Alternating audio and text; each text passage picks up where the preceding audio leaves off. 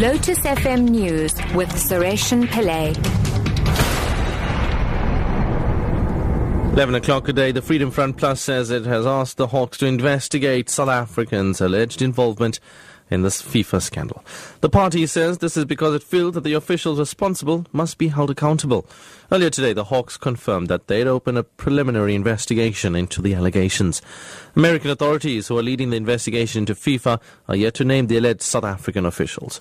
They also haven't as yet requested the assistance of the Hawks or the NPA.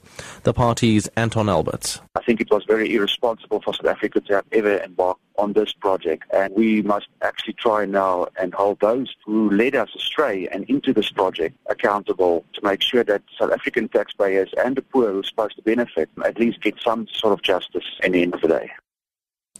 Strong winds are lashing the coastal areas and the adjacent interior of the Eastern Cape.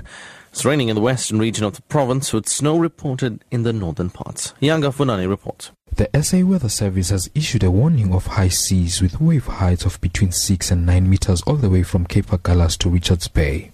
Snowfalls have been reported on the Drakensberg Mountains in the Joe district and traffic authorities are on standby in case of any road closures. Arrive Alive spokesperson Tsepo Machaya says the northern part of the province also received rain overnight and is appealing to motorists to drive with caution. The South African Human Rights Commission will shortly launch a report on issues that the elderly are facing at its offices in Braamfontein, Johannesburg. The report follows investigations which began in 2012 after the Commission received complaints from pensioners. SAHRC spokesperson Isaac Mangena says the report will include recommendations on how to take better care of the elderly. We shouldn't make it difficult for our older persons to live in our country amidst us because there have been instances of rapes, there have been instances of their pension being taken away by grandchildren and their family members.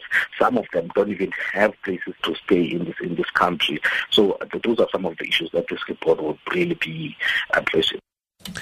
Relatives of some of the hundreds of people still missing in China after a cruise ship capsized have expressed their anger over the scope of the rescue operation. 65 bodies have been recovered since the ship overturned in bad weather on the Yangtze River on Monday night.